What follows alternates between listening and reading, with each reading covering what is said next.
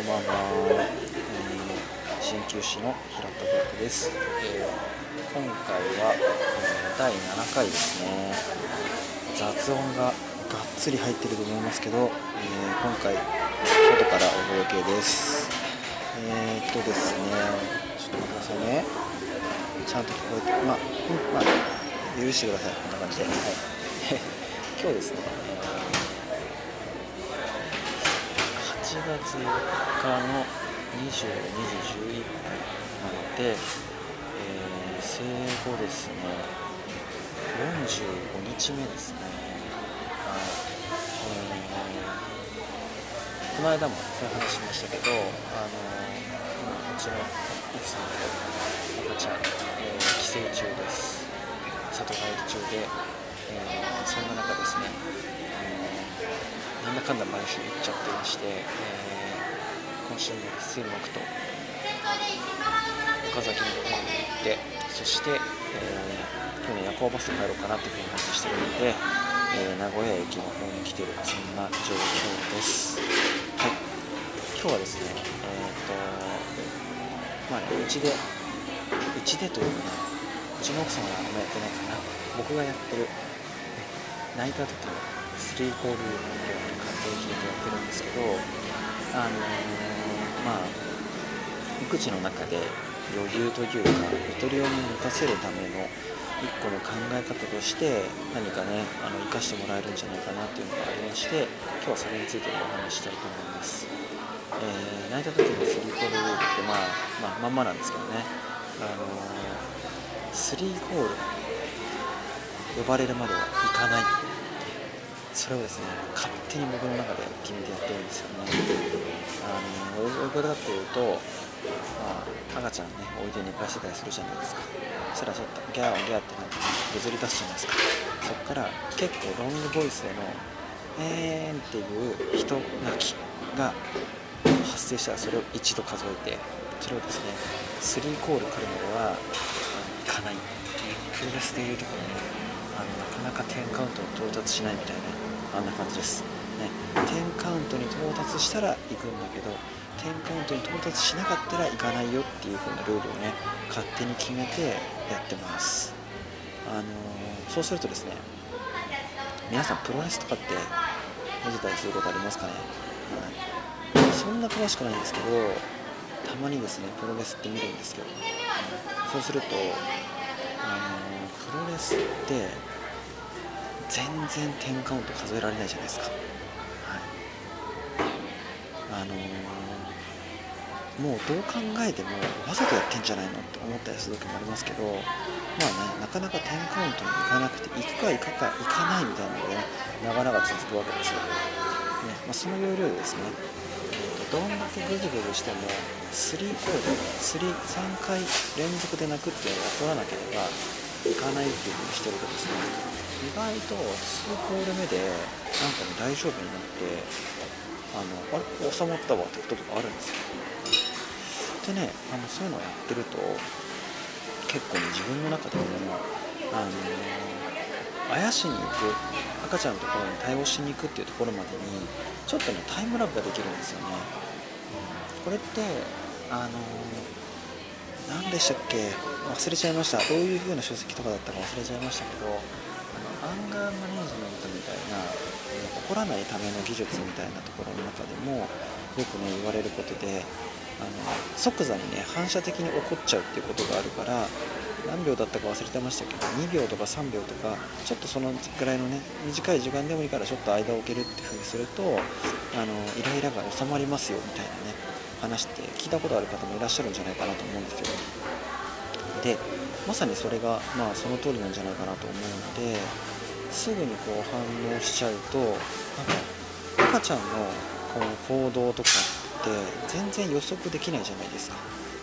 だからいろんなことに即座に反応反応となるからすっごくこうねせわしなくというかまあねよく忙しいっていう字は心をなくすって書いてますみたいなねなんか言ったりしますけど。まあそんな感じのことになるんじゃなりやすいかなと思うんですよ。それをですねあの3コール。泣いてからじゃないといかないからね。逆に言うと3コール泣けば言ってあげるよっていう風に考えてあげられるだけでかなりねゆとりを持って赤ちゃんの、ね、対応できるんじゃないかなっていうふうにね、まあ、思うんですよ。一応ね僕はそんな風な感じでやっていて、一応ね僕も自分の考えでえーと、いろいろねやってみてるりもするんですけどその度にね一応あのうちの助産師のね奥さんに答え合わせじゃないですけどって思うんだけどさそれってどう思う？みたいな感じで確認入れてからね割とやってるんですよ。でその上で言っても、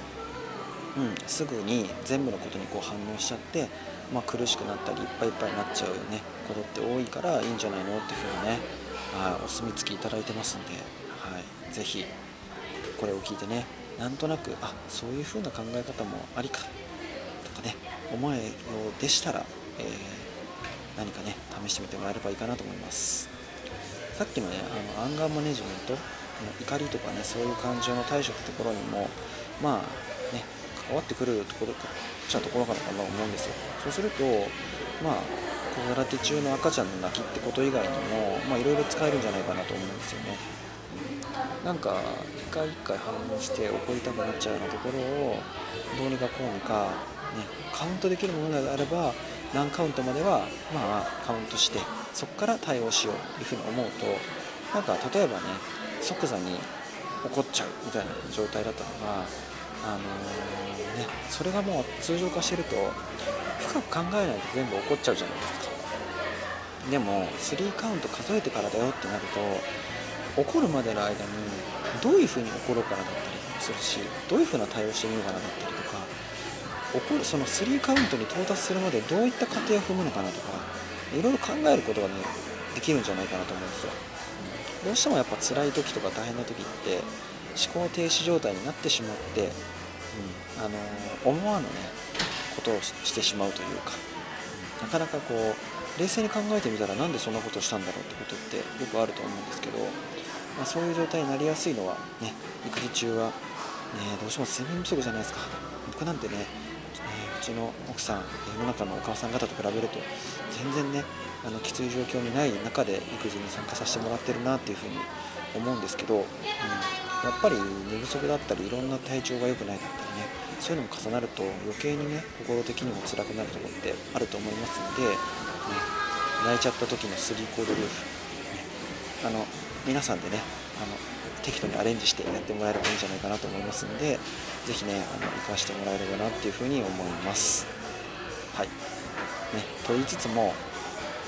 前回とかそのもうちょっと前とかでねおひな巻きとかスリングの話しましたけどやっ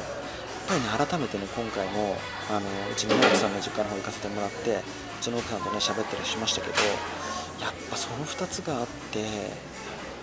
そこそこ赤ちゃんがちゃんと自分自身でゆったり落ち着いてくれるっていう風な環境が整ってるから今の状況で住んでるけどこれなしでやってるって考えられないねっていう話をねしたんですよ。はい。本当ねそこはあの自分自身がね楽に楽しく赤ちゃんと接するためにはね結構大事なことポイントっていうかねツールかなっていうふうに思いますんでね。こちらのこともね気になった方ご連絡いただければその辺の辺りをねあのもうちょっと詳しくご説明したりっていうのができますんで是非ねご意見とかご感想とかご連絡とかもらえたら嬉しいなと思います。はい、えー、今日はこれでおしまいです。今回もお聴きいただきありがとうございました。今日はですね今深夜バス待ちなんです。よなので名古屋のどこなんだろうな。ちょっとわかんないですけどね。22時半までやってるスターバックスがあったんでそこで、えー呼吸を見ながら時間を調整中で撮ってるっていう、ね、雑音マックス入りまくりっていう風な回でした。はい、えー、今回もお聴きいただきありがとうございました。また次回もよろしくお願いします。